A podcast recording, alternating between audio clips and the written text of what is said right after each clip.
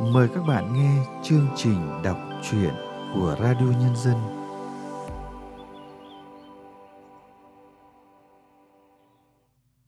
Thưa các bạn, trong chương trình đọc truyện hôm nay, chúng tôi xin giới thiệu cùng các bạn truyện ngắn Trồi lông của nhà văn Tống Ngọc Hân qua giọng đọc Ánh Nguyệt. Dưới giọng điệu có phần tương tự, câu chuyện chứa chan nhân ái, yêu thương và một niềm tin ai cũng có quyền hạnh phúc. Mời các bạn cùng lắng nghe.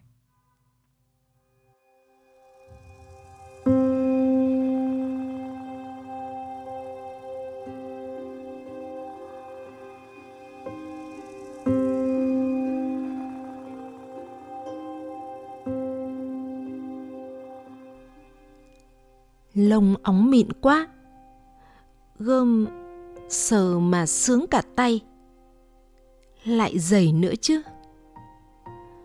Bốn mắt nhìn nhau, đến là ái ngại. Lần đầu tiên được một phụ nữ khen như thế, thằng trai ba mươi, mặt cứ ngứa như bị sát cổ giấy lên. Ngược lại, thò cứ ngửa mặt, cái cằm đánh qua đánh lại trên miền lông mát mẻ, êm mượt, đầy vẻ thích thú. Ánh mắt thò đử đẫn, tê mê một lúc rồi nhắm nghiền lại. Mớ lông trượt xuống cổ, mơn man khắp phía trên vùng ngực nở nang trắng nõn, rồi dần dà rụi xuống vùng khe ngực. Thằng kia, mày có muốn chết không? Cả hai bừng tính thằng trai phũ phàng giật phát cây chổi lông gà từ tay tho, dắt vào bó chổi, cuống cuồng lên xe đạp đi. Thò ngây người tiếc rẻ bà bính cầm tay tho kéo cô sảnh sạch vào nhà.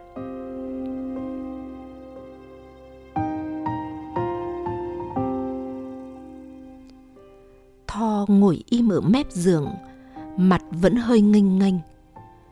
Bà bính từ ngoài đi vào, kéo cái quạt điện lại gần mình, bấm số mạnh nhất.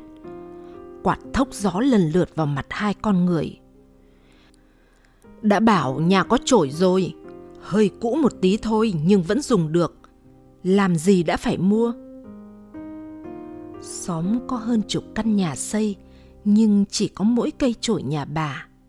Không cũ sao được. Chổi quét sân vườn, ngõ xóm thì mới mau cùn mau hỏng. Chứ quét mạng nhện, một năm vải bận đã hỏng ngay được đâu. Vậy mà cái mặt thẳng ấy cứ gọi là chơ như nghiến, mời mãi nhưng những cái đứa kia xem ra còn trơ hơn. Có nhà xây, có tivi có tủ lạnh, nhưng không mua nổi cây chổi lông gà mà quét mảng nhện. Cứ hóng mượn người khác. Vì thế mỗi lần thằng bán chổi lông đi qua, bà bính nửa muốn nó dao to, dao dài và cả dai dẳng nữa, để cho cả cái xóm này phải tỉnh giấc trưa mà suy nghĩ lại xem có nhắt ra lấy nổi trăm ngàn mà mua cây chổi to cán dài không? Mà chổi lông cổ thì mới đắt thế, chứ lông đuôi, lông cánh, có lẽ chỉ dăm chục nó cũng bán. Thôi thì tất cả không mua thì cũng vài nhà mua, để trọng trách đỡ dồn lên cây chổi lông nhà bà. Mà dụng sợi nào bà sót sợi ấy? Nửa bà lại sợ con tho nghe tiếng dao chổi lông lại bỏ cả con đấy mà lon ton chạy ra sở soạng mân mê chổi. Bà Bính ngửa cổ nhìn lên trần nhà, chỗ cây chổi lông gác đấy. Nếu để thấp thì giờ chắc gì đã còn với con tho. Em gái bà thật, mà bà không hiểu tại sao lại thế. Tại sao con tho lại thích chổi lông gà? Từ bé nó đã thích chơi lông gà lông vịt, chứ chả riêng bây giờ. Không cho em mình nghịch trội, mà lại dám cho hàng xóm mượn. Là có tính toán cả đấy. Trong xóm vẫn như thế cả. Mỗi nhà có vài thứ mà cả xóm dùng chung.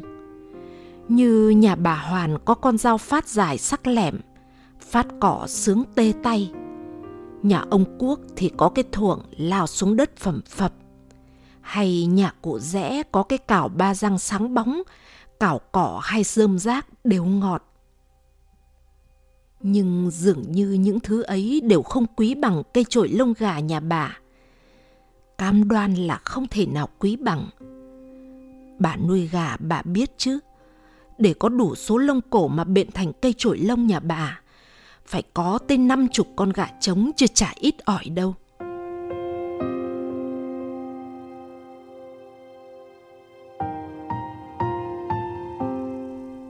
đang tỉ mẩn phân tích, cân đối giá trị của những vật dụng luân lưu trong xóm, thì tiếng thằng cô vũ thét lên như bị cấu bà bính vội tắt quạt, chạy vào buồng thấy em rể đang bế thằng bé lên tay rung rung thì bà bính yên tâm đi ra thở phào khoan khoái bà nhìn sang tho ơ hay cái con này lạ chửa con khóc Mẹ cứ ngồi ngây như phỗng.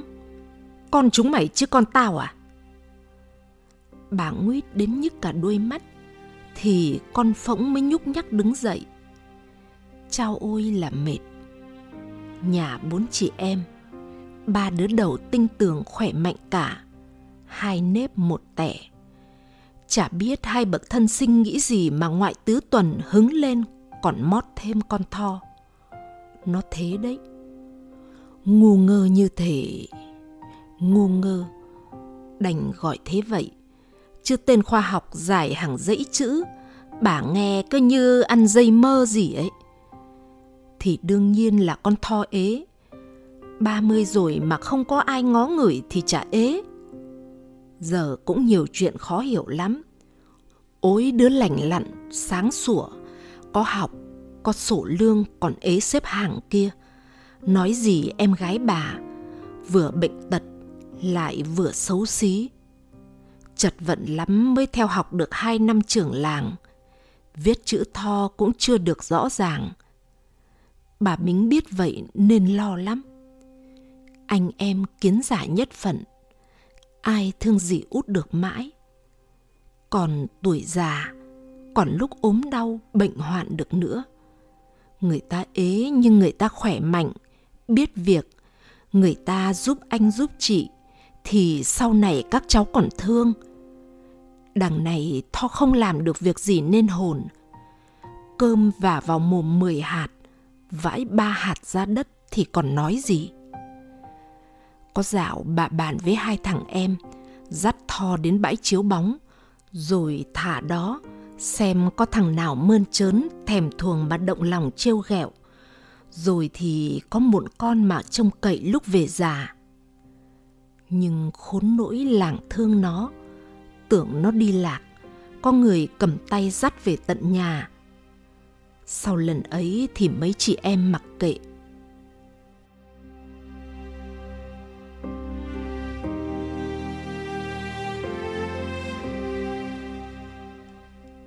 bỗng nhiên thằng chồng nó bây giờ xuất hiện. Chồng nó câm bẩm sinh, lại thêm hai mắt bên trong bên đục. Ấy là bà nghĩ thế. Chả biết người phương nào lạc đến chợ phiên vùng này. Tàn buổi chợ vẫn thấy co do ở dưới gốc đa. Người làng thấy mặt mũi hắn sáng sủa và vóc dáng chắc chắn, nảy ra ý mai mối cho cô Tho và dắt về. Nhìn người đàn ông lạ hoắc chạc 40 tuổi, còn thò cười tít mắt. Bà Mính hỏi tên người đàn ông. Anh ta ngây người. Cường à? Lắc. Hùng à? Lắc. Bất cứ cái tên nào ướm vào anh ta, anh ta đều lắc.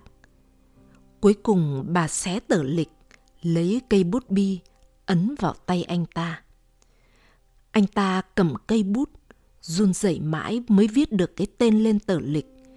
Trông như con run quằn. Trần văn liên.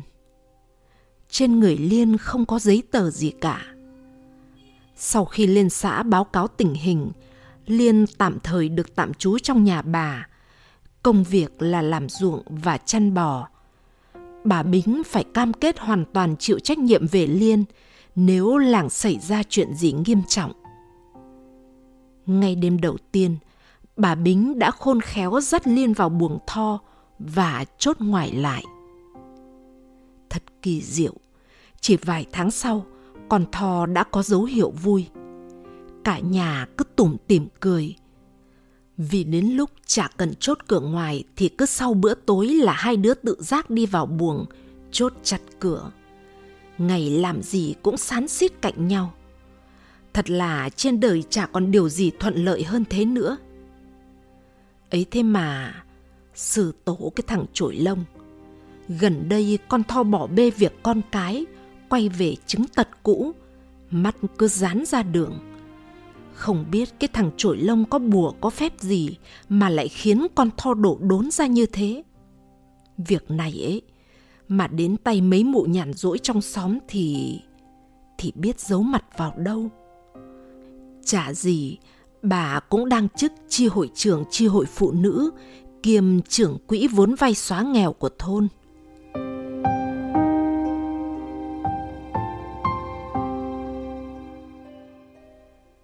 Sau khi cứ chả miết ánh mắt đay nghiến vào cái mặt ngơ ngơ của đứa em út, bà Bính thở dài, chống gối đứng dậy. Cũng chỉ là nước đổ lá khoai thôi. Cái con mặt lá khoai kia, lúc nào nó cũng nhơn nhơn thế mới ức chứ chợt con Tho mở miệng. Thì có ai bảo là nó không biết nói đâu. Thì thoảng nó vẫn nói. Nhưng toàn những lời trả đầu cuối, chả có ý nghĩa gì. Kiểu như con gà thèm ăn ngọn tre, hay quả dâu không chín thì xanh mãi, chán thế. Nhưng lần này, con Tho rảnh giọt mấy tiếng, gọn ghẽ và sáng sủa. Nó sắp đi rồi. Bà bính đứng như cột chôn. Phải phút rưỡi sau mới nhúc nhắc cái cổ từ từ quay lại. Miệng bà lắp bắp. Hả? Nó nó đi đâu? Con thò lắc đầu ừ Bà Bính thấy như có quả sung muối trong vại sành để tận dưới bếp đi lạc vào cổ. Chát, mặn và to quá. Uất quá cơ. Nguồn cơn là đây. Cái loại ăn cháo đá bát nó thế đấy. Hai năm rời, nâng như nâng trứng, hứng như hứng hoa. Giờ đây bạc, bạc đến thế là cùng bà Bính đã ngồi xuống giường, mồ hôi chảy thành dòng hai bên thái dương. Con Tho lại mở mồm lần nữa. Bà biết là nó lại muốn nói. Vì mỗi lần định nói, hai cái môi nó mấp máy dạo trước, như người ta phải dạo đàn ấy, rồi mới thánh thót ngân nga. Con cho nó đi thôi. Bà minh chết lặng. May mà đang ngồi trên giường, chứ đứng thì có khi không vững. Con tho toàn xưng con với bà, em xưng con với chị gái. Cũng phải thôi, không phải vì nó chạc tuổi con bà, mà vì cái cách bà tử tế lo lắng cho nó có khác chi là mẹ với con con tho vẫn xưng con với bà từ bé. Chỉ là nó nói trống không. Không gọi bà là chị, cũng chẳng gọi là mẹ. Trong cái vốn ngôn từ của nó, hình như thiếu hai chữ ấy. Mà thôi, quan trọng gì? Không có cũng chả sao. Miễn nó với thằng liên thuộc tên nhau là được, biết nhau là vợ chồng là được thì trước khi sinh nở, chính hai đứa bàn nhau đặt tên thằng bé con là vũ đấy chứ bà vừa trách thằng liên bạc, trách trong đầu thôi suy nghĩ ấy còn chưa giáo, đã nghe con em dội thêm cho một gáo lạnh đầm đìa rời cao đất dậy ạ à. tao cứ tưởng chúng mày ngu ngơ khổ khở cả đôi thì thánh nhân thương thần phật triều rời đất đãi để chúng mày răng rụng tóc bạc bên nhau nào ngờ muốn chửi quá đi thôi Mười phần thì người có năm có sáu, giờ cũng a dua cũng đua đòi thiên hạ, nói chuyện chán chê. Thằng Liên không có quyền chán con Tho, con Tho không có quyền chán thằng Liên. Tao chuyển cho chúng mày khắc cốt ghi xương thế nhá. Đừng có hỏng lay chuyển tao. Những suy nghĩ của bà hùng hổ đanh thép thế.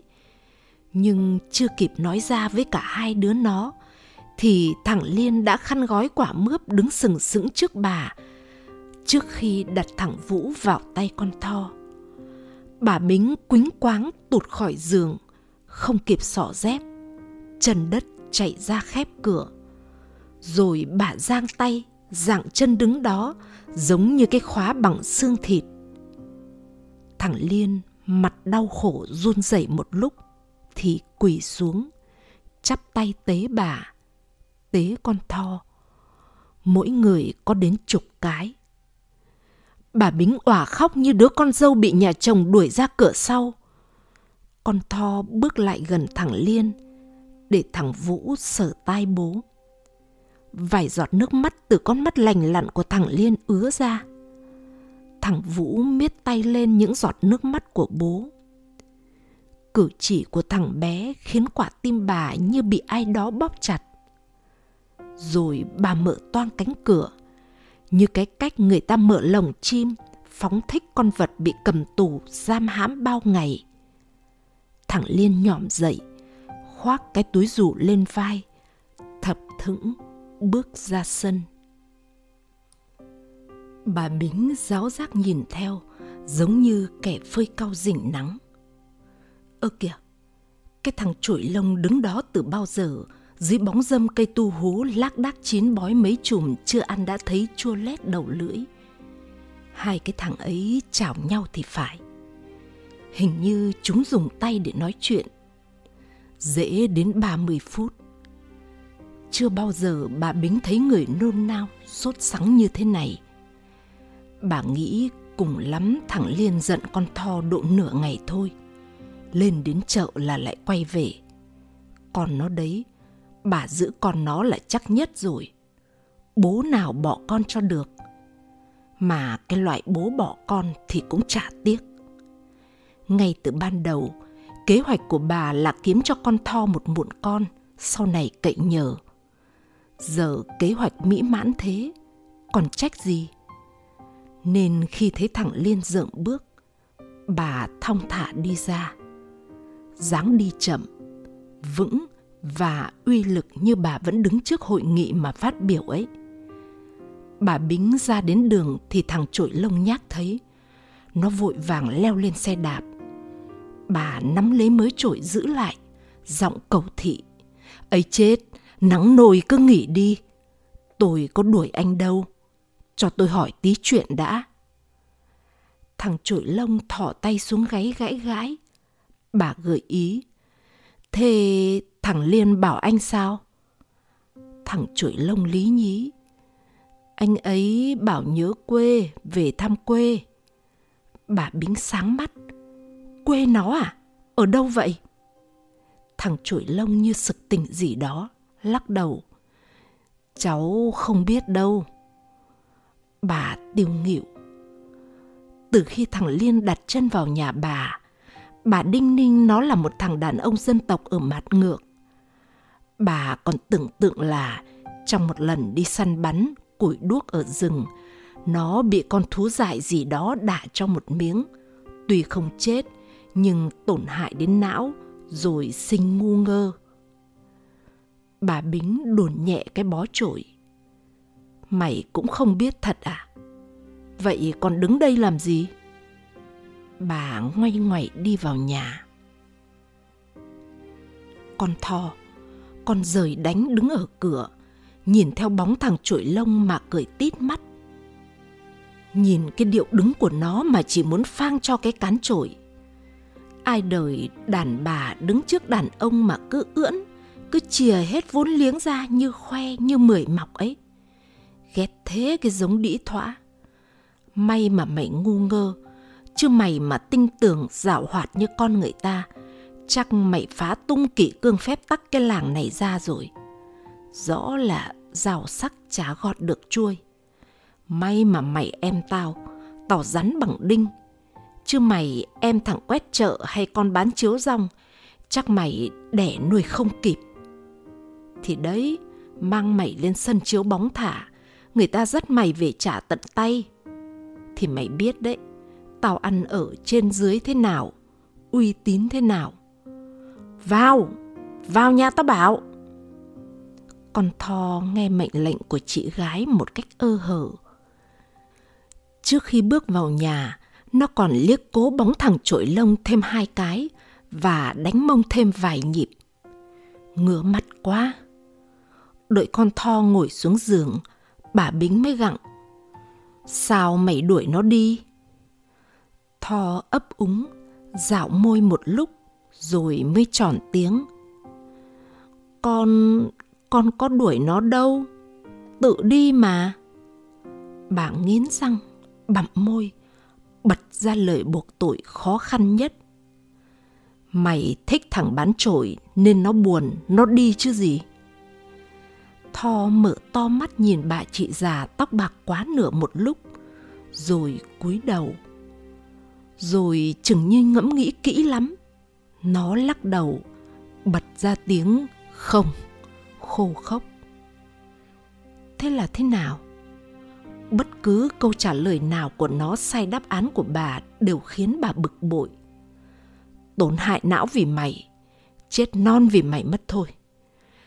Đã thế mặc kệ chúng bay. Muốn răng thì răng, muốn sao thì sao. Đây không quan tâm. Nghĩ thế, quả quyết thế, nhưng mỗi ngày trôi qua dài như bị can bị nối thêm mấy tầm. Đêm dài đằng đẵng, mãi không thấy con gà đập cánh, hắng giọng. Hỏi con tho thì ngang bằng việc dắt con bò ra sân mà hỏi.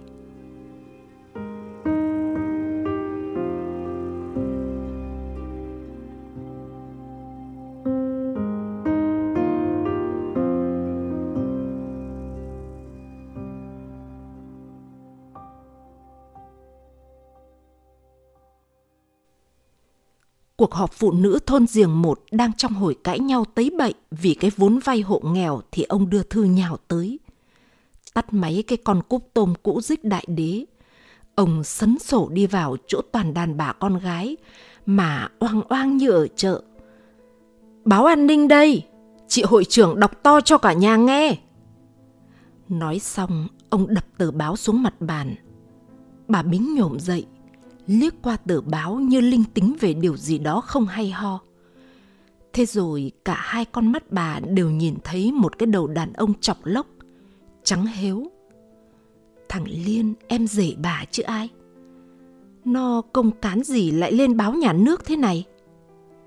Bà quýnh quáng vơ tờ báo, hai tay run run đưa lên sát mắt.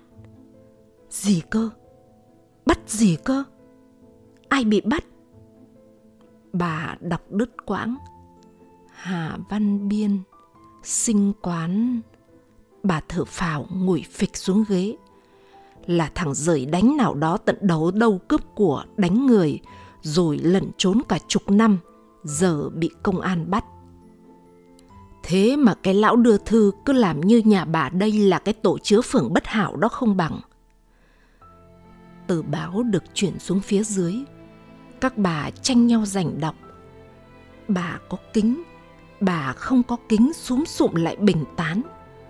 Rồi bỗng một bà vỗ tay vào đùi đến bạch một cái, rồi cao giọng, tôi mà nhìn sai tôi chết.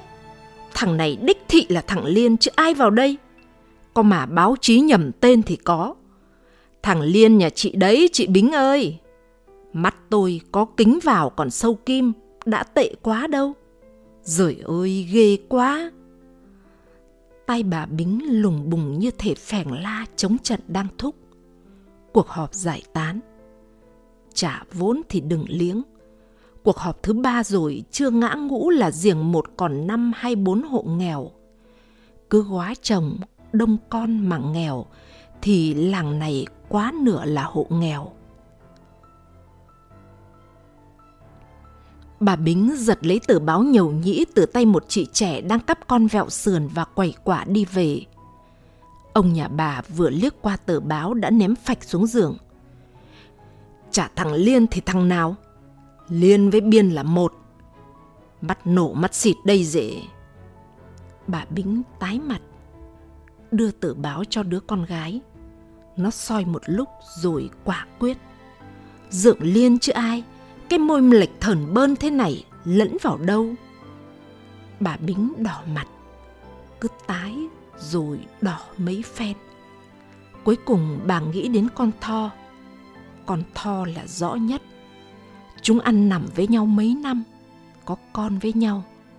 Chỉ có nó mới rõ cái thằng ngồi trên báo này có phải là thằng Liên chồng nó không? Thiên hạ mênh mang, thiếu gì người giống nhau chứ? Con Tho đi đâu không biết. Bà Bính rợm giọng gọi em gái mấy lần mà không thấy thưa bà Bính đi một vòng quanh nhà, chợt thấy ngoài búi chuối có tiếng người cười rúc rích. Bà rón rén, khẽ khàng đi ra. Gì thế kia? Thật là... Con Tho đang ngồi xổm cẩn thận chắp những sợi lông gà vào quanh một cái cán thuồng cũ, rồi lấy dây chuối buộc lại. Nó làm trội. Tổ cha mày, rõ dơ, lông gà có được một rúm mà làm cái cán to thế kia thì quét thế nào? Dễ làm thế thì cả làng này tự bện trội lông lấy mà dùng. Việc gì phải mua cho tốn kém, tội gì phải mượn cho nhái mặt. Bà Bính tiến lại gần búi chuối, ho một cái. Con thò giật mình buông cái chổi lông xuống đất. Bà dí tờ báo vào mặt em, nói to. Mày nhìn xem ai đây? con tho nhìn khuôn mặt đàn ông trên mặt báo. Đôi đồng tử giãn to hết cỡ. Một lúc nó lắc đầu nguây nguậy. Không biết đâu. Bà bính gặng hỏi. Có phải thằng liên không? Con tho lắc tiếp vài cái nữa. Bà bính thở dài của đáng tội là là bà vẫn tin vào mắt bà hơn mắt con tho cái đứa trời nắng thì kêu mưa, trong nhà tưởng ngoài sân, ra đường không biết lối quay về. Nhiều lúc con mình còn tưởng trẻ hàng xóm thì làm sao mà nhớ được thằng Liên. Biết thế chả hỏi. Ngay từ lúc thấy tử báo, bà đã ngờ thằng ấy là thằng Liên. Nhưng chỗ đông người, bà dễ gì vứt sạch tự trọng xuống sân gạch như vứt miếng bã trầu mà nhận luôn chứ. Thế ra bao năm nay, bà kêu mang o bế thằng lưu manh bị nhà nước chóc nã.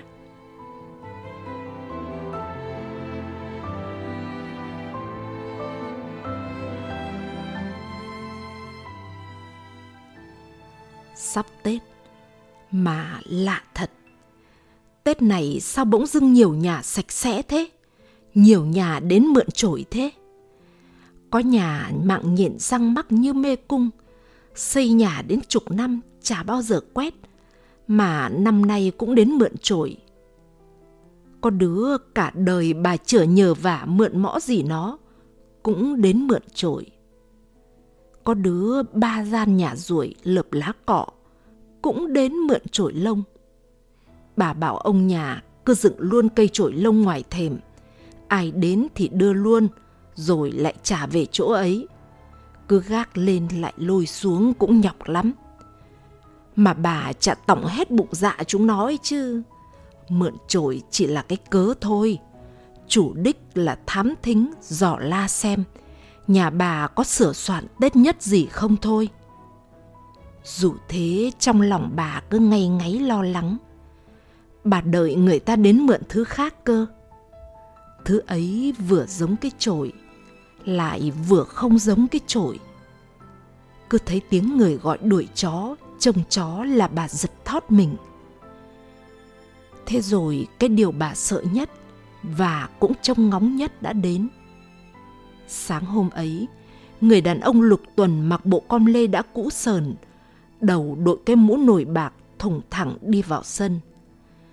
Ông phớt lờ con chó mực sủa ầm ầm, nhảy trồm trồm với sợi dây xích và nhe răng trắng ợn.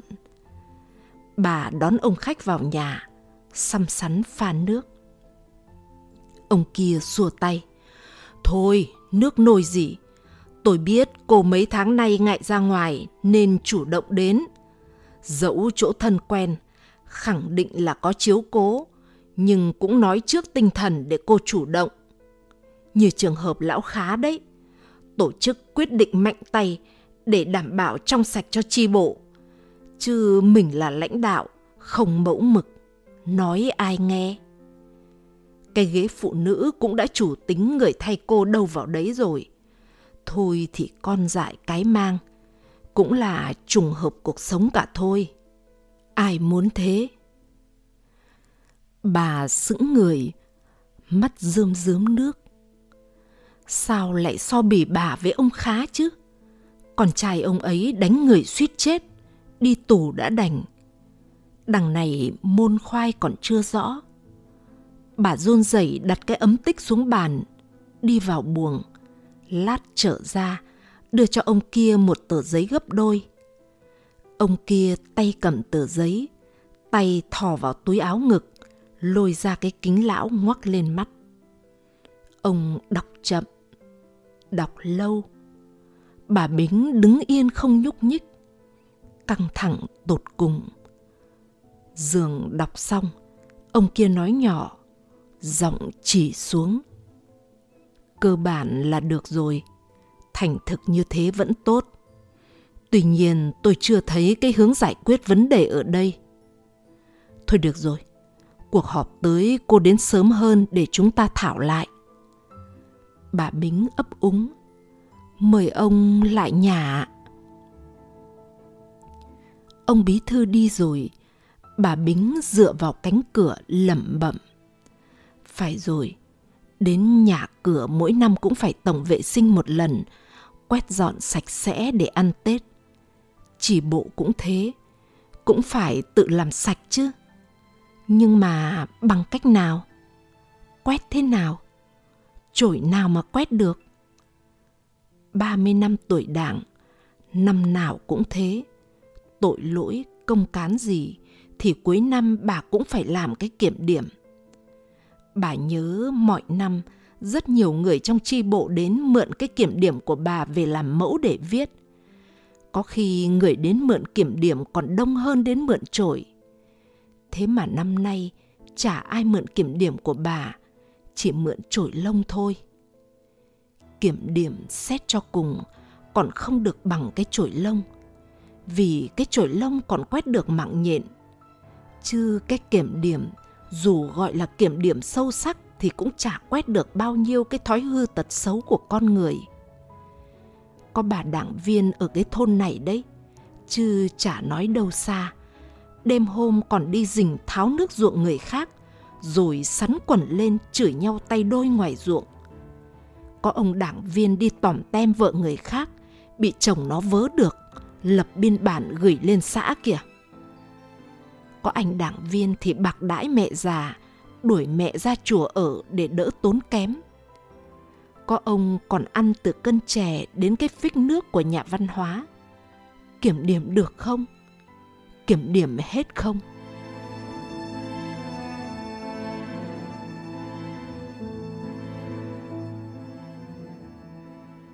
Chưa 30 Tết, bà Bính chùm chăn trong buồng, ai lay cũng chẳng được, ai gọi cũng chẳng được bà giận thân giận đời mà bỏ Tết. Đang thiêu thiêu, thì bà Bính thấy cái gì đó nhồn nhột trên cổ trên mặt. Bà mở choàng mắt. Là con tho, còn thánh vật, nó đang cầm chổi lông quét trên mặt bà. Tổ sư đời, mặt bà đây mà cũng có mảng nhện thì mặt cả cái làng này phải dùng chổi cọ mà quét hay mày cũng biết cái mặt bà bị mày bôi do chát chấu lên? Mày quét cái mặt mày ấy, quét bớt cái đần độn đi. Con Tho thấy bà chừng mắt thì nhe nhởn cười, nó vung nốt cái tay giấu sau mông lên.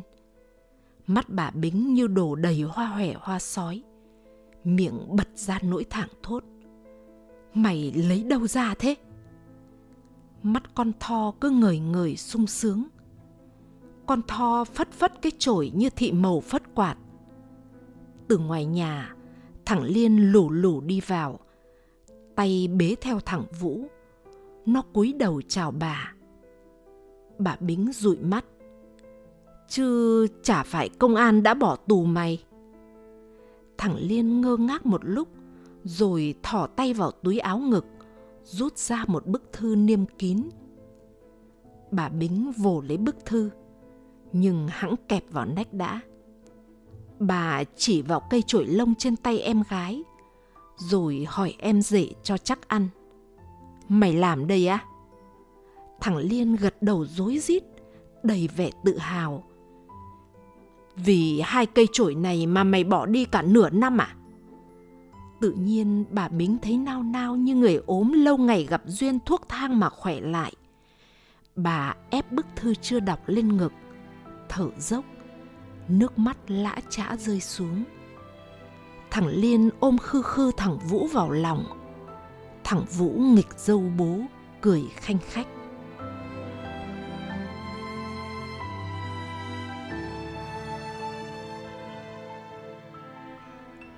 Chiều 30 Tết, sau khi quét sạch buồng trong nhà ngoài, con Tho mang cây chổi lông gà mới ra sân.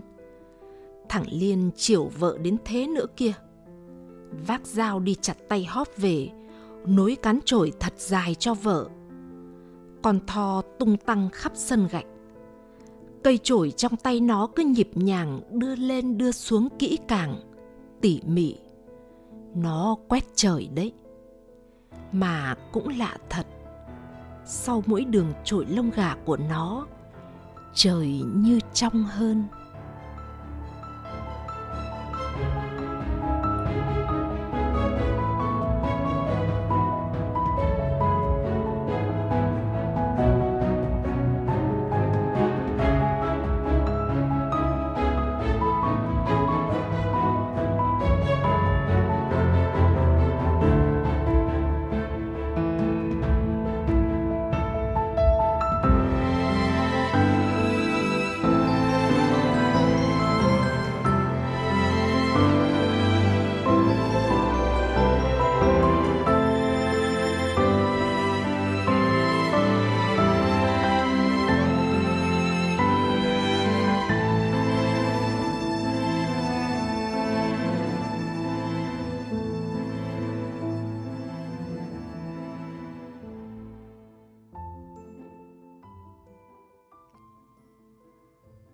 Các bạn vừa nghe xong truyện ngắn Trổi lông của nhà văn Tống Ngọc Hân qua giọng đọc Ánh Nguyệt.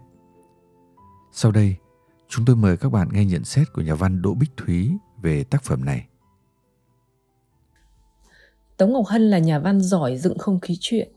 Dựng không khí là việc khó trong văn xuôi trong truyện ngắn và cái không khí ngột ngạt, bí bách luẩn quẩn hạn hẹp của một cộng đồng người, của một gia đình, của làng xã nông thôn trong chuyện ngắn chổi lông của chị được xây dựng rất tài tình.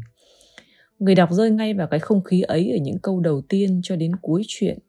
Ngột ngạt bởi quan niệm lề thói ấu trĩ lạc hậu, ngột ngạt bởi cái nhìn đầy tính áp đặt, ngột ngạt bởi cách mà người ta đối xử với nhau trong lúc rơi vào tình huống xấu.